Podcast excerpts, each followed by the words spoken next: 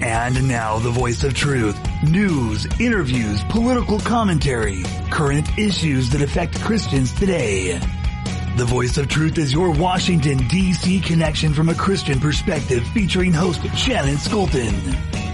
The voice of truth contains unapologetic criticism of current events, reveals disingenuous politics, and addresses difficult issues. If you are easily offended by political incorrectness, listener discretion is advised. And now your host, Shannon Skolton. Hi, and welcome to Voice of Truth. I'm your host, Shannon Skolton. Today was one of those tiring days of just constantly being in traffic, but I'm glad to be here in front of the camera talking to all of you, my wonderful audience, and interviewing an amazing man of the Lord, Gary Ray. Now, you guys all know that I love I Am Watchman and I love the ministry. I love Joe Kerr and Dylan Burrows. I had to come speak at my church when I was in Twin Falls. I've developed a great relationship with these men. They're just phenomenal men. And Gary, I got introduced to not too long ago. He's just a passionate guy for the Lord. Gary loves the Lord. He loves scripture. He's been in pastoral ministry over 30 years, just a student of the word who just desires to make the word of God, I believe, clear to others. And that's why there are so many links in the description below. If you're watching live, if you're listening on the radio, you can definitely email me and I will send you those links and that information. Or you can find me here on Facebook and Twitter and Instagram, Rumble. Uh, also, I'm pretty sure we're live streaming on LinkedIn as well as Rumble and Twitter and Facebook. Uh, and of course, soon on YouTube, they keep shutting my channel down because you know why not? I just, I guess I'm just naughty. Uh, but at some point, maybe we'll be back up streaming on YouTube. But without further ado, I'm so happy to have Gary Ray on with me. Gary, thank you for coming on the program today. It's a pleasure to be here, Shannon. Thank you very much. Hey, you know what? We have fun on this program. Uh, I, I love, oh man, I love my audience. I love having fun and I love the Lord. And so today, let's bring him Jesus, man. I'm just super excited. Uh, tell everybody, besides my uh, informal introduction of you, uh, tell everybody a little bit about you, how you got involved with I Am Watchman. Yes, uh, thank you again for the opportunity to share with you and, and your listeners today and your viewers. I uh, I love the Lord. I've been involved in ministry since I was 19 or 20 years old, and I'm 60 now, so I've been at it a little while. Uh, I was part of the launch team for I Am a Watchman in 2017. And some may not be familiar with the term watchman, but it is a biblical term. It's in the scripture about a dozen times, most notably in Ezekiel chapter 3 and chapter 33, where God calls Ezekiel to be a watchman, which really means to have a concern for the spiritual welfare of others. And uh, Brother Scott Townsend, who's the founder of the ministry, called together four or five guys to say, let's see what we can do. And, and it just blossomed from there. So in just a couple years, it had a presence on 430 radio stations, uh, a presence in 160 countries, um, a phenomenal following through Facebook and different other uh, social ministries, uh, social media uh, sites. Uh, God has blessed. We've prepared books and research documents and inspirational uh, pieces, radio interviews that we thought would be helpful to the body of Christ. In short, our, uh, our vision is to equip and inspire and embolden people to be the witnesses and the watchmen that we believe God has called us all to be. That's amazing because we are called to be watchmen. We are called one to understand the times right and and gary this is a debate that christians get into all the time when they say oh you're sensational or oh you know, you're always looking to the clouds. You're an escapist. Uh, what do what do we say to them as believers that we need to be watchmen on the wall? We need to know the signs of the times. What is your message to them about the message that you guys have been bringing for the last few years? Yeah, and, and it is true that uh, through the ages, people have set dates and have promised that the Lord would return or the world would end at a particular time or or date, and uh, that has really done a disservice to the body of Christ. The I'm a Watchman ministry does not set dates, but we do believe the word teaches us to observe the signs and to be aware of the season. And we believe that the concentration of fulfilled prophecies that have taken place over the last 70 years indicates that the return of the Lord is near. And so that's what we preach. We preach readiness. Um, be prepared, keep short accounts, be aware of what's happening in the world and know how that relates to Bible prophecy. 2,000 years ago, Jesus rebuked the religious leaders of his days because they did not recognize the signs that announced his coming at that time. And I think Jesus would rebuke the church today for not talking more about the prophetic signs that indicate that his return is near and we need to be spiritually prepared for that. So prophecy, the one thing I love about well, there's I'm I love prophecy. And I, I live in that realm. You know, I was told today by somebody in a ministry that you know, some people just live in that realm. And I'm like, yeah, that's me. Yes. I live in that realm. So, you know, yes. I mean, guilty is charged, you know, I do live in that realm. And, and, you know, we can focus on the gospel, but you can't separate the gospel from prophecy because Jesus spoke more, if I recall, about the times to come than when he was on this earth. I mean, it, Jesus thought prophecy was important. I think that we should all think that prophecy is just as important now and relevant as it was then. But here's what I like I like that prophecy shows the goodness of God. It does. Right? It shows the graciousness, the love of Christ, uh, and for the redeeming of his people. And that the entire bridegroom, you know, bride of Christ relationship, it's a promise and it's a fulfillment. And for me, that's important because what other God that people worship promises such a beautiful ending than the marriage exactly. supper of the Lamb? We have so much to look forward to, right? And so it promises the goodness, but then it also validates the integrity of scripture, it right? Does. It validates the integrity of scripture and it encourages me, I know, to be a better witness to people, to love people, to show the agape love of people, and to have zeal and fire for the things that are happening so that I can tell people that the time is near. Uh, and that's the heart we should have, right? I mean, that's where we should be looking at prophecy in our in our lives as Christians. Exactly. It does encourage uh, and it prepares uh, we live uh, in a world of great skepticism today. And I think it's prophecy that helps us to be a bold and powerful and compelling witness. There are more than a thousand prophecies in scripture. 900 have already been fulfilled, mm. and they can be verified uh, by secular sources, archaeologists, historians, um, statesmen from ages past. They could look at who said what and when, what happened, and verify that the word of God has been fulfilled exactly as it has been presented.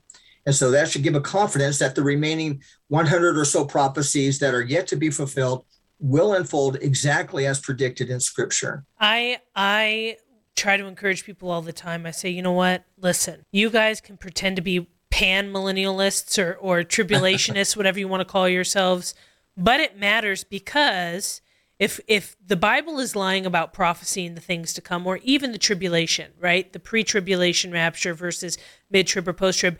If there's any fallacy in what has been said predicted by christ obviously not predicted but forewarned about, we can say, then the entire foundation of our relationship with God is a lie. That is why it's so important to know where you stand. So let's go into that a lot because I get a lot of questions in regards to, you know what, Shannon, you are just so staunch on pre trib and I'm mid trib or I'm post trib or, you know, blah, blah, blah. And I'm like, look, at the end of the day, I don't believe that Christ wants to beat the tar out of his bride before he brings us up to the marriage supper of the Lamb.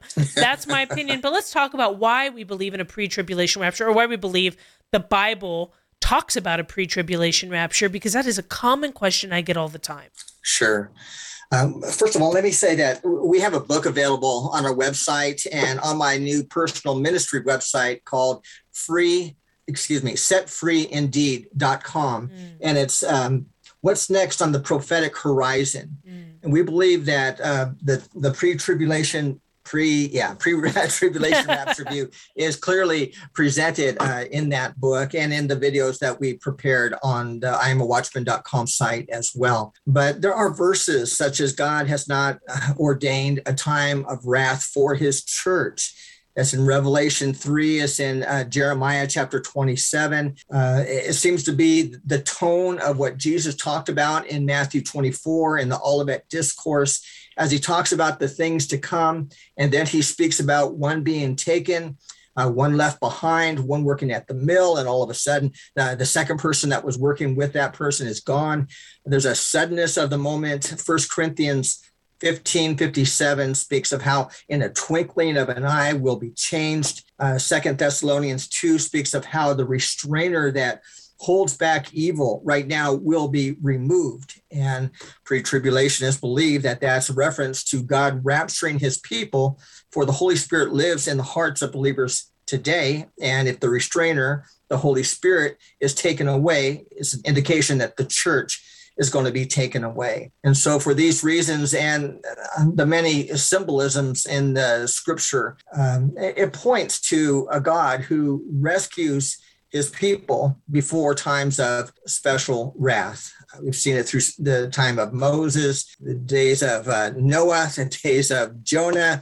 Uh, time and time again, God has shown us that that's his that's his method. That's what he desires to do: to save and to redeem and to rescue. And so we believe that the Lord is coming back and soon to rescue his people from a time of fierce judgment and tribulation that's going to come upon the world such as the world has never known. You know, I talk a lot to people about the Jewish festivals and yes. how we can use them to look at things prophetically. And I think that a lot of believers, Gary, need to really get involved in learning those festivals and understanding that relationship and even covenants uh, so they can understand that we worship and and you can correct me. I have no problem with you agreeing or disagreeing, but we worship an Eastern God, really. We worship this, it's a Middle Eastern, Eastern religion. It's not a Western religion, it's not a Western based cultural religion. Uh, and understanding that those things mean something aside from what we're, ter- we're taught in the Western uh, church, the modern day church uh, and understanding the desire that he has for his bride, understanding the wedding relationship and customs and the ceremonies, understanding all of the feasts. This is really important for us to really get a foundation, in my belief, of what we look for in the prophetic timeline. Your thoughts? Yes. Um, let me hold up another book here. Uh, is the Bible prophecy book it's a free download on the iamawatchman.com site, uh, or you can buy the paperback through my personal ministry site at setfreeindeed.com.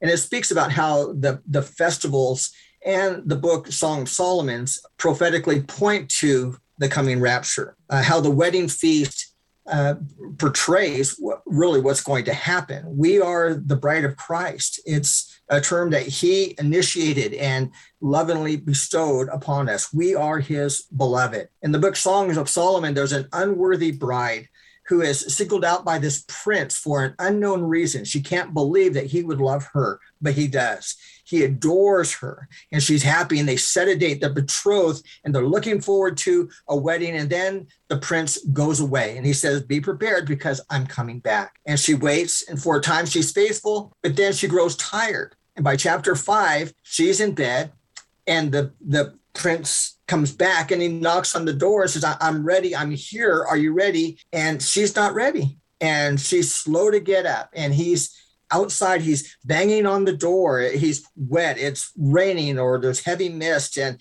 it's kind of a pitiful sight that the prince, a princess would be kept outside.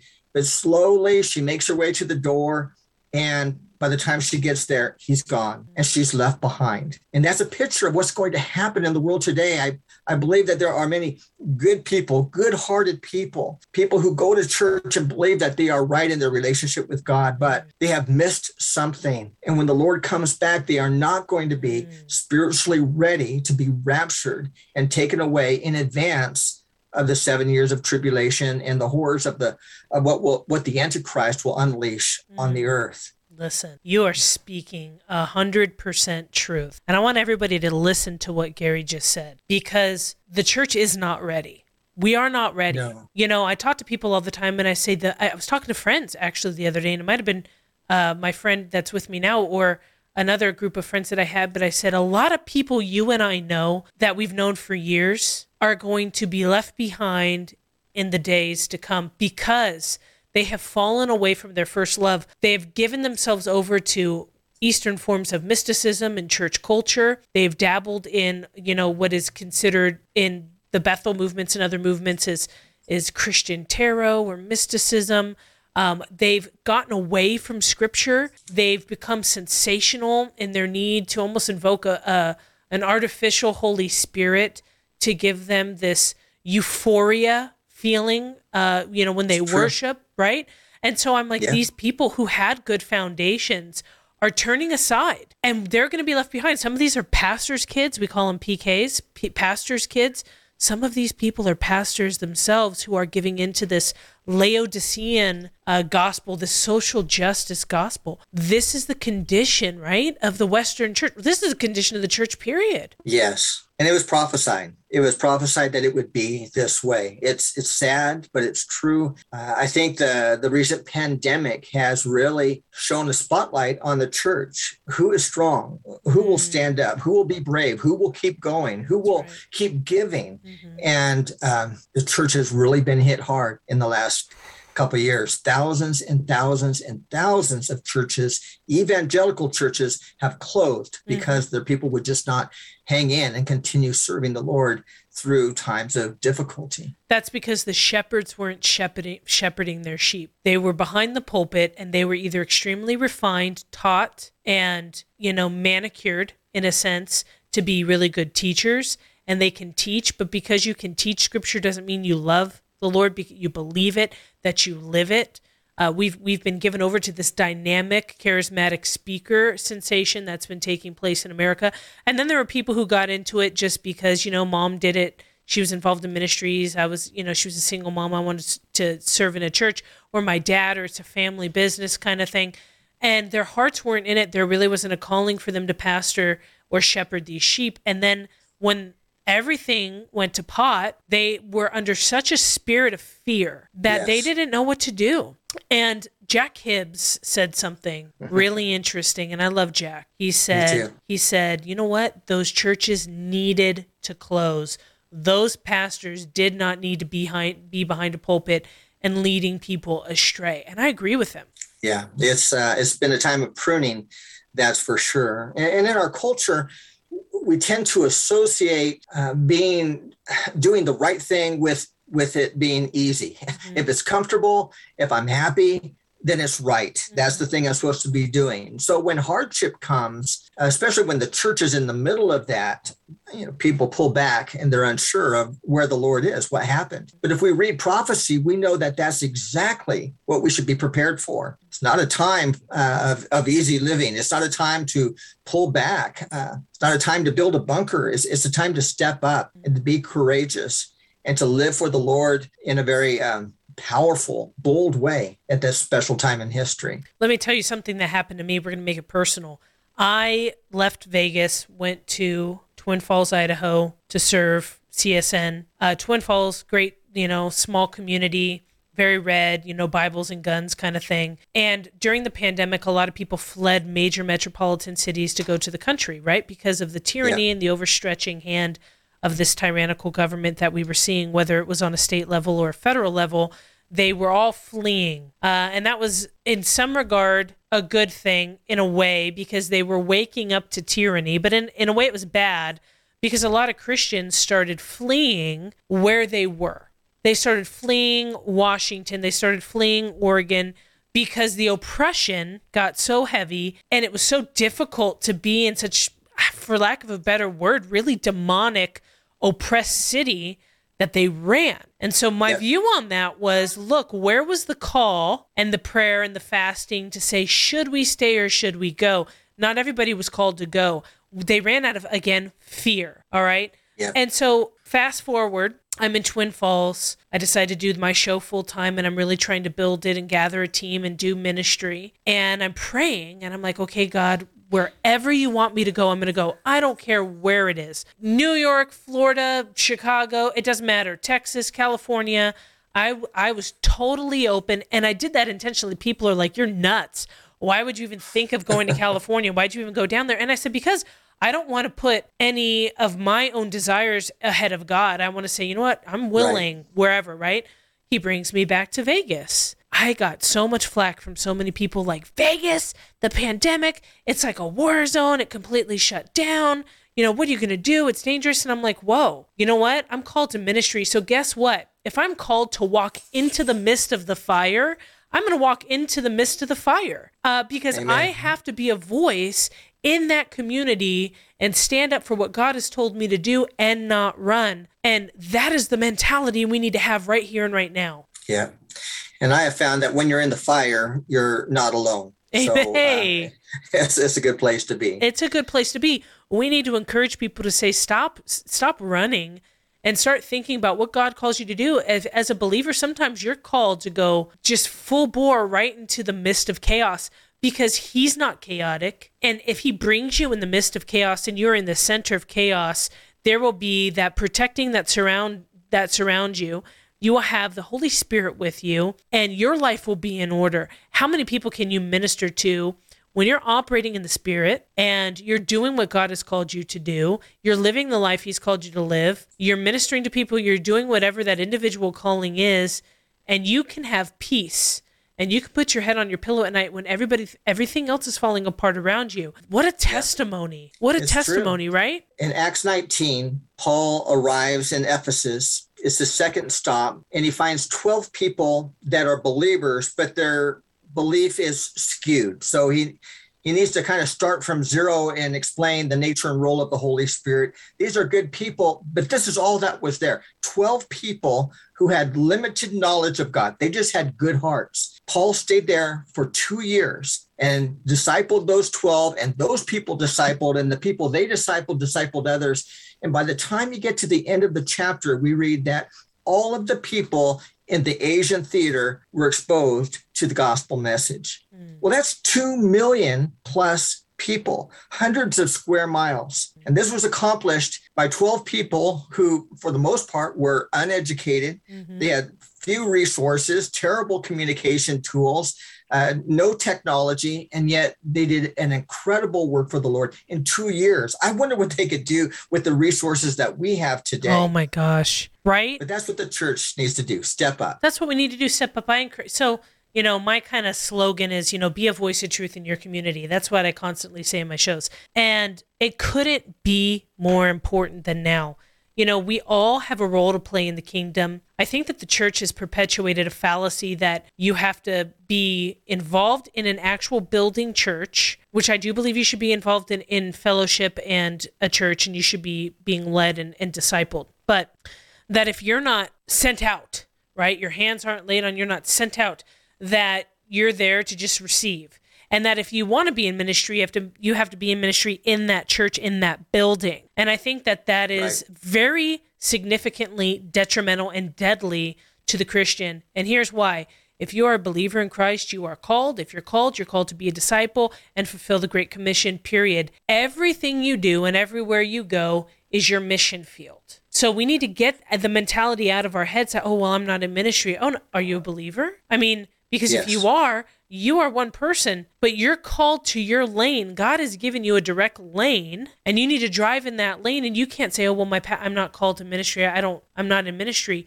We are all in ministry, Amen. right? what you're really describing is the church in Acts. And um, as the I'm a Watchman ministry team thought about what the last days were going to be like, we anticipate a time, especially after the rapture, where there will be kind of a reversion back to the early chapters of the book of Acts, where there will not be strong internet ministries and cathedrals and right. great buildings and strong youth programs and worship teams that's going to be gone. The church will be underground and they won't be sent out by bishops or pastors. They'll be sent out by small groups who are seeking the leading of God and, and commissioned on the spot to go out and do a great work for the Lord. I call it the organic church. Yes. Uh, that's your. kid. I'm going to tell you another story. I'm in storytelling mo- mode today. so, and a church which I'm not going to name for sake of not causing problems. Anyway, you know how that goes. There was a church Yes. somewhere in some town that I was involved in, and I was part of a young adults ministry there. And the young adults ministry at the time was ages 18 to 32, which I found quite odd because after the age of I don't know 20, I think that you should be moving into men's ministry or moving into women's ministry. Someone should be discipling you and pulling you into those ministries. But I digress. Anyway, it was a broad range of ages in this ministry. And I was a leader in this young adults ministry, and there was an inner church scuffle, like all churches, because it's run by men and men are sinful. Uh, and there was a separation that took place, and the pastor sat us down. And there was me and a bunch of other people in a room who were assisting essentially in that ministry. And he said, You know, I want to know what your guys' mission is for this ministry. And I want to know, I want you to write a business plan. And I was like, er? You know, like, again, Shaggy, you know? Uh, and I said, What do you mean? And he said, I need a business plan. I need a mission statement. And I said, The, the ministry is refuge. The ministry is young adults are coming on Friday nights. We're feeding them for free. And because we've been feeding them, it went from 10 to 70. And yeah. they're getting Jesus and they're getting worship.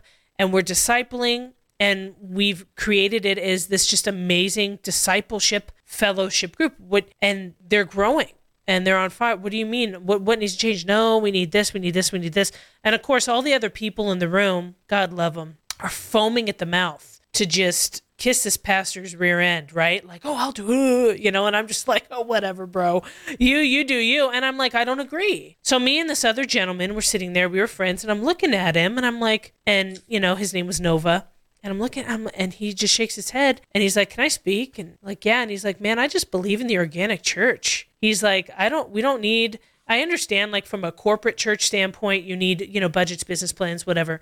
Of course, now I was a previous CEO of a church and I understand that.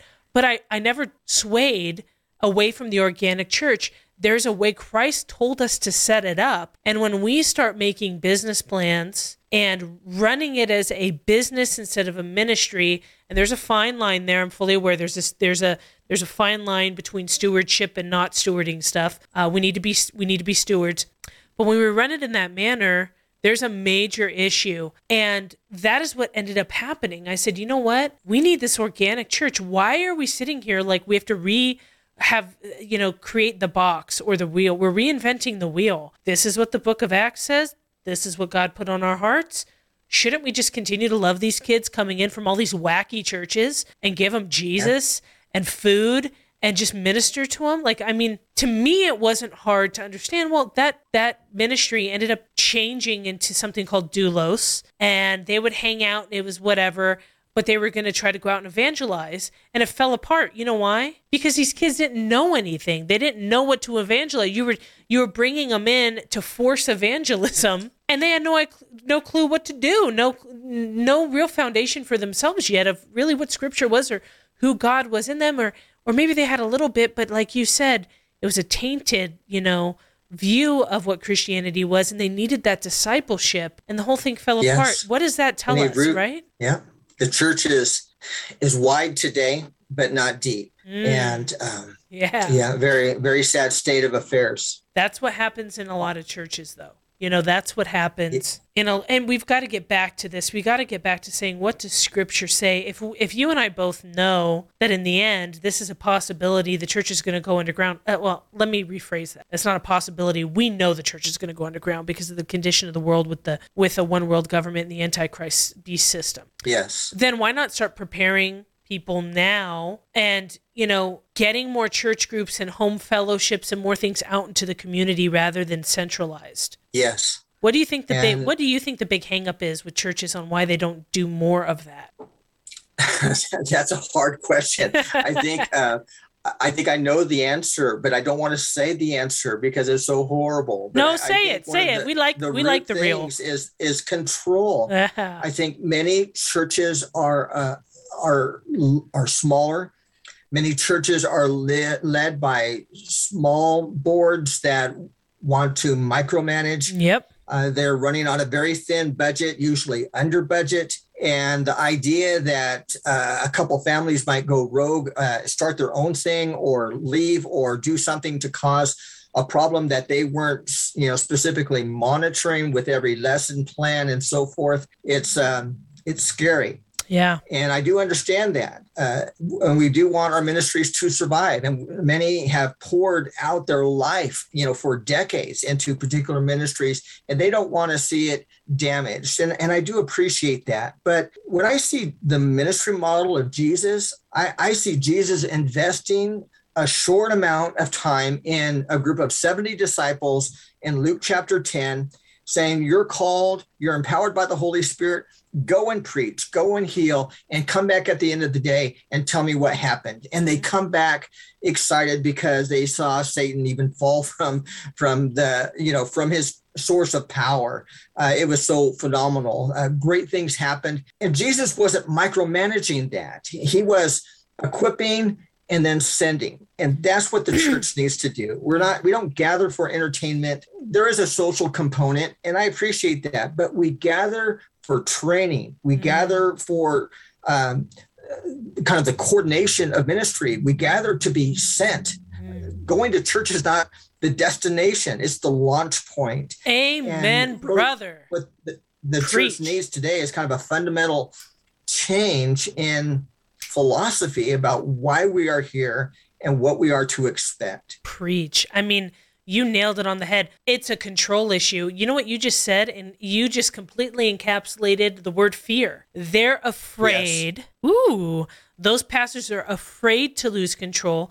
They're afraid to lose money. They're afraid to lose money. They're afraid. They're afraid. They're afraid. God did not give us a spirit of fear, but of a sound mind. Now, we're operating under fear. So, why does the church look like it looks when that is the mentality we have? So, then fear makes us hold on tightly and we want yeah. control. We want to have the stranglehold on our congregation and our congregants, and we're suffocating them to the point to where their spiritual lives are just completely lifeless and dull. And we wonder why the Bible talks about in the end there's going to be this great falling away. You know, I always tell everybody, praise the Lord if you think you found a great church. I look at it as extremely concerning when a church has two, three, four, five, six thousand people coming and not even a one percent of them is being sent out in that city not even 1% of them is being sent out for church plants. Not even 1% of them is maybe doing missions. Not 1% is doing home fellowships. Not 1% is starting Bible school programs in their local communities, in the local school districts. There's an issue. That is a dictatorship. And that is that is not Christ centered. That is me centered, my church, my flock, my money, my business, my ministry and that is scary and that's why it falls apart. That's why it, it falls apart. Yeah. If it's um, based on our plan it's not going to uh, withstand the trials that are coming uh, that are already here. You know church is shaken already and and we're still um, we have more to experience i believe. It's going to get worse so so do these so, so do these pastors uh, practice what they preach? Well really not really because we're supposed to rely on God, right? And God's supposed to give us the increase.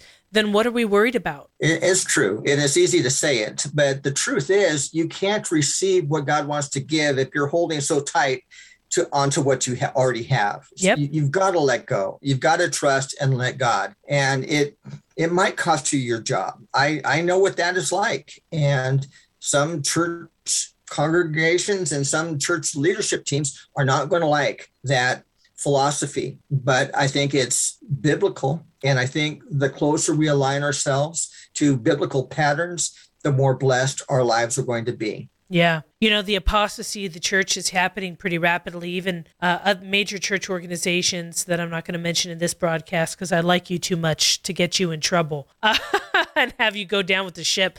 But there's a lot of you know, apostasy really that's manifesting in really well known church franchises, again, for lack of a better term. Um, true. There's an ecumenical movement that is taking place. There's a fast race towards um, promiscuousness and essentially homosexuality being allowed in churches. I mean, even different denominational groups ordaining women, ordaining homosexual leaders or lesbians as as bishops or pastors or whatever. I mean, this is a way that the world is going. So we don't just see the really good churches who operate under fear.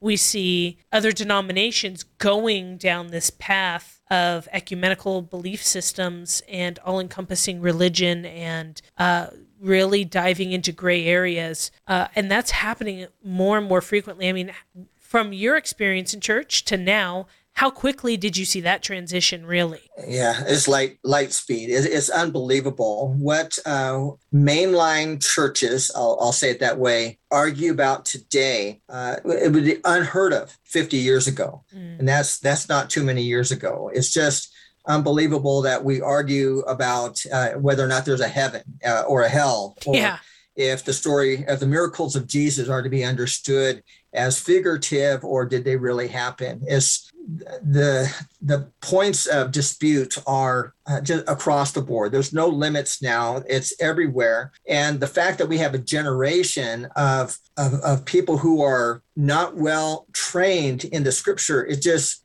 adds fuel to the fire. No one or few people really know what the truth is or, or will uh, invest themselves in study to find out. And they're easily led astray by charismatic leaders who want a progressive or liberal slant on things. Mm. Oh, listen, listen, if you're listening to this broadcast, you're listening live, uh, maybe you're listening over the radio. Uh, you know, I want you to really take to heart what we're talking about because these are really important things that we're discussing. These are not flippant ideologies or things that haven't been really mulled over. These are things that we're seeing in the church that we've either firsthand experience dealt with or that we know biblically is really transpiring at a rapid pace.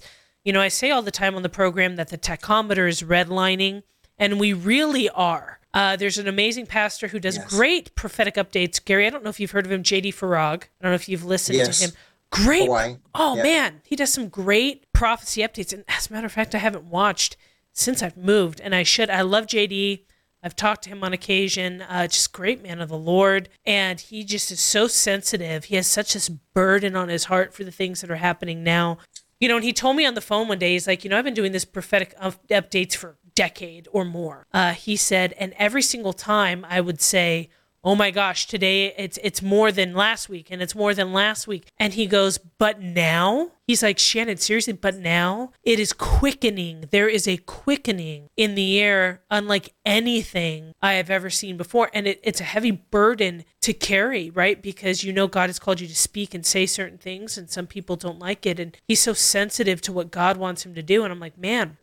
There is a quickening. And now we see this entire, I'm telling you, Gary, and I want your opinion on this because I've been posting a lot about it. We literally, in my opinion, see Ezekiel 38 39, a gnat's eyebrow away from completely unfolding. Your thoughts? Yes, I, I agree. I think there's a number of things happening in the world today, whether it's technology, uh, whether it's pandemics, whether it's you know global uh, uncertainties. Uh, it could be uh, Russian incursions into, mm. Uh, you know, the Ukrainian theater, which could be a stepping point to the Gog Magog war you just referenced. Uh, you see all kinds of unrest in the nations right around Israel, which may portend to the Psalm 83 war. We see Damascus being bombed already and uh, threatening uh, Israel with stockpiles of new weapon supplies from Iran. That's uh, a link maybe to Isaiah 17 and the destruction of that city. All of these things link to the very last days, the technology for a new global economy, the idea of tracking people or limiting movement or being able to control the ability to buy or sell or work or receive medical care. All those things are in the paper right now. So it's incumbent on God's people to sound the alarm. We must be ready for the return of the Lord. If he does not come for a hundred years, it does not matter. That's right. That we're ready today. Let us be ready and keep our our lives pure and right before the Lord. Let's do all that we can every day that we can so that we live well and finish well for him. You know, what's interesting is uh, your blood or their blood is not going to be on your hands.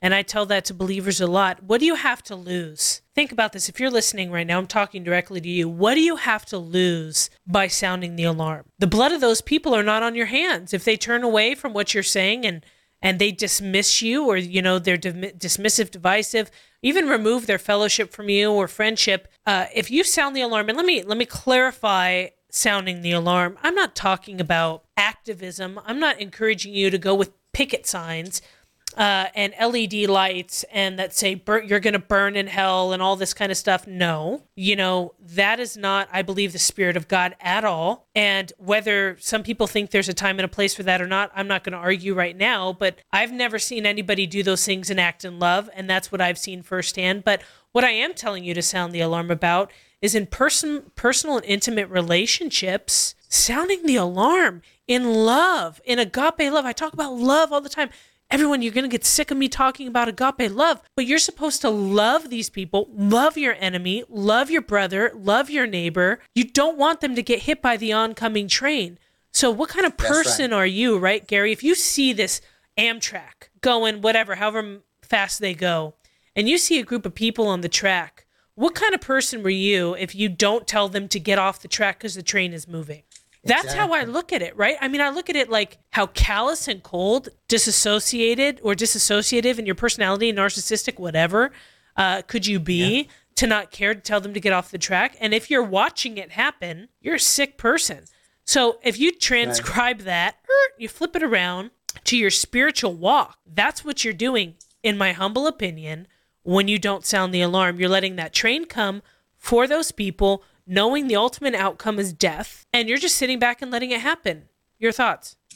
I agree. I think God warns whom he loves, mm. and we do need to do the same thing. In, in uh, Ezekiel 33, when God commissions the prophet, he says, I want you to be a watchman, and I want you to tell them what is about to happen. What I reveal to you, you share with them.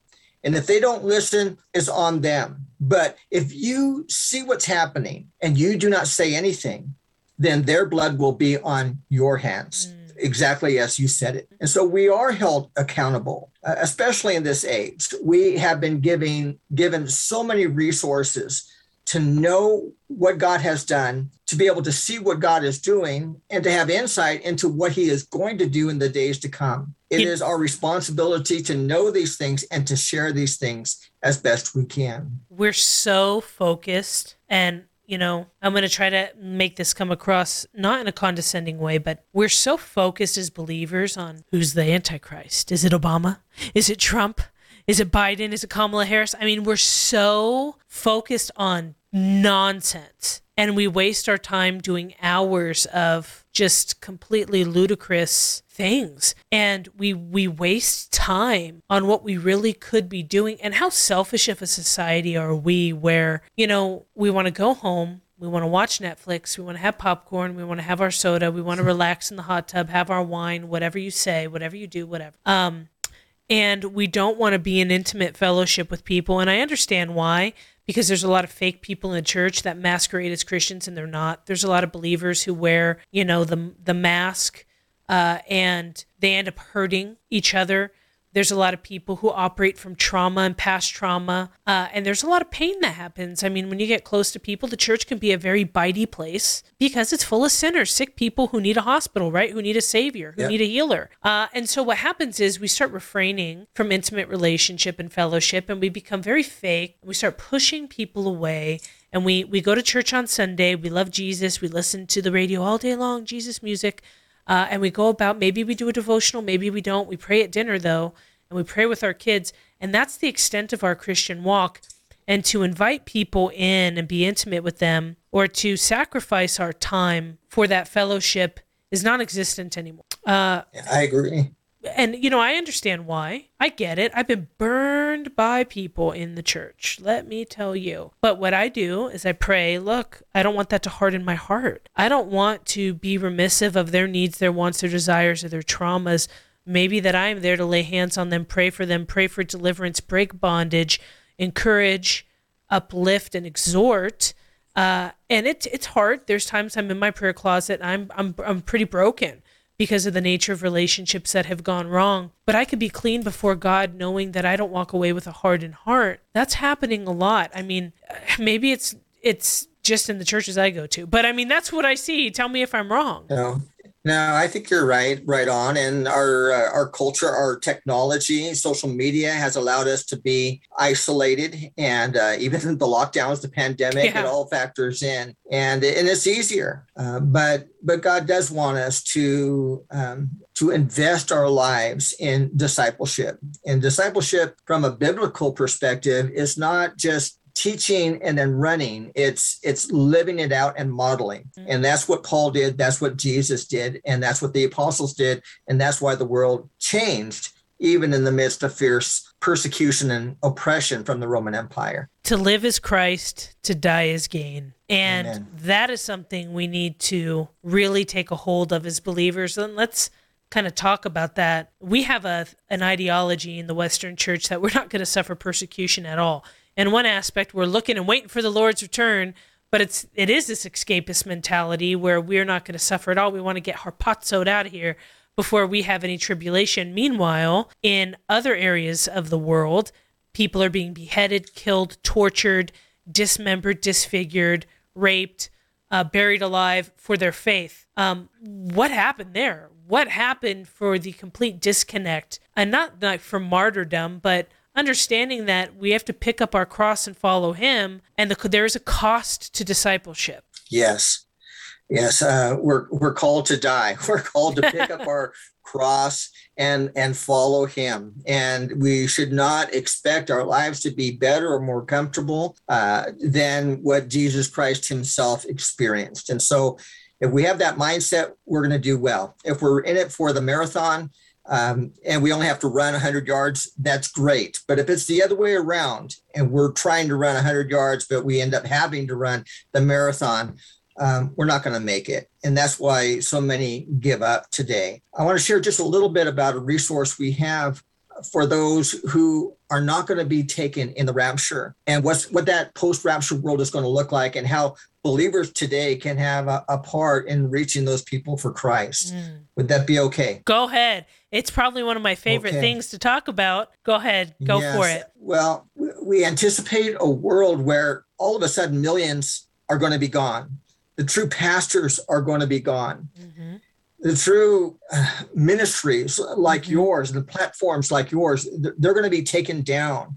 And with the rise of the Antichrist, all things Christian are going to be put away. There's going to be so much misinformation and chaos. The, the question is, how are those people going to come to faith? And even if they find a Bible or they remember what Aunt Sue told them about coming to Christ, even if they get there, how are they going to grow in Christ? How are they going to be strong? They're going to have to be stronger than the average church member today because of the fierce persecution that they're going to have to face. The Bible speaks of a great revival taking place in those last seven years, and I want to be a part of it. So, our, our ministry developed something called a rapture kit. And it's a very simple idea. Basically, it's 26 gigs of information, non internet dependent. We put it on a flash drive. Uh, their videos, their books, their uh, documents, their inspirational pieces, their educational pieces, their it's a library of information designed to bring people to faith help them understand how to accept Jesus as their Lord and Savior, and then grow them so that they're not just believers, but they become the next generation of leaders for Christ. Mm. And uh, a lot of people have thought about, well, what can I leave for my friend or my relative who I, I don't think they're going to come to the Lord before the rapture comes? Will I leave them a Bible? Will I write them a note? Will I give them a, a, a letter with some cash in it or something? And those ideas have merit, but this idea allows people to give more, not just a little information, but hours and hours and hours of information, 20 hours of video and 2000 pages of, of documents that helps them move through the fundamentals of the faith, grow, know what's going to happen, helps them prepare for what's going to happen, and to become the next generation of leaders for the Lord.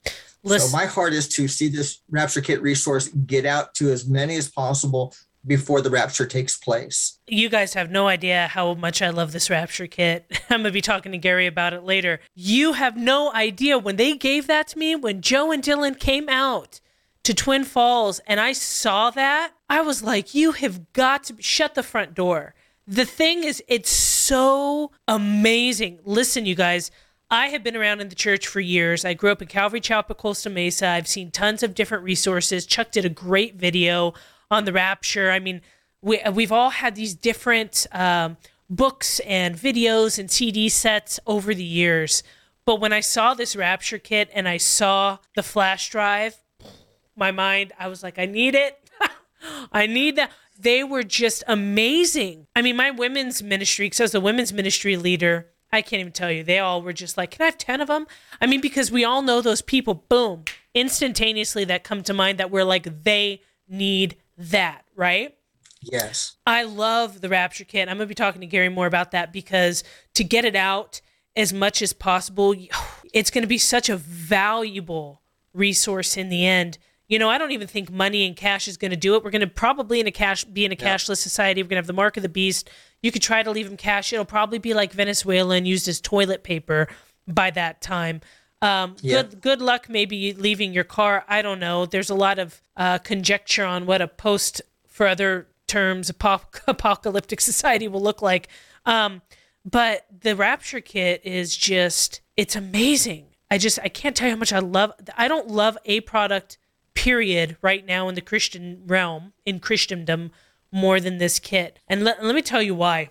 Uh, and I'm going to talk about this. I have a listener, uh, Christy uh, Wilson, who says, you know, I want you to talk about more about homosexuality allowed in the church. And she's seeing this, and this ties into that. I'm going to answer your question, Christy, but I have family that was raised in the church, okay? And this is a personal thing for me. I have family that was raised in the church that I know beyond a shadow of a doubt knows who Jesus is. And they have turned away from Christ.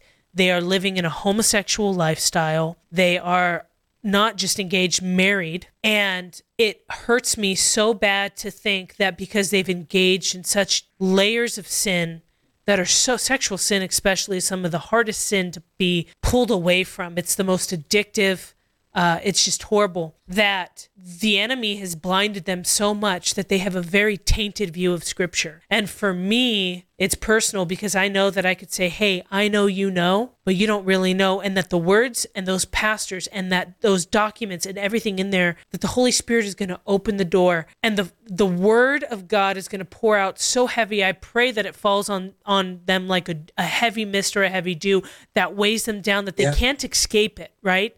They can't escape right. the truth. That is what I pray. And that's why it's so important to me.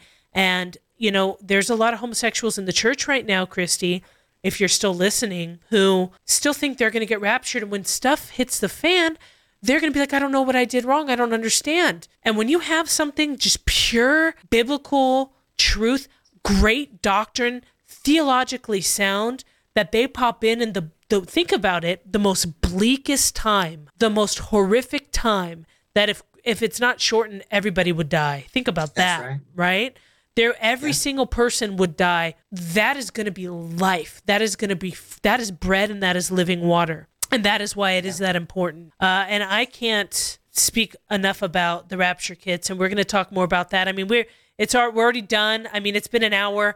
I could talk to you for four more hours about all this stuff, but you know, I just want everybody to know how much Gary loves them, how much I love you guys, how much I am Watchman, all the people, Joe Kerr and Dylan and all the people involved. We we love you. We we want to pour out what God has put into our hearts to you so that you don't sit there and absorb it like a sponge and not go and pour it out on other people. We want you to be you know, a sponge that leaks out the love of God over everybody. Don't just absorb, but redistribute what you hear and what you know. Share these messages, share these videos, like and subscribe. Make sure you comment because this is going to get more traction. It gets it out on the internet. You know, I'm on over 500 station nationwide. I'm streaming now. Streaming is a new thing, but in order to reach this younger population and generation, you guys, we need to do it through the internet in this way right now. So yeah. continue to take what you've learned and get it out there. Gary, gosh, it was so good to have you on. I just love talking to, to you.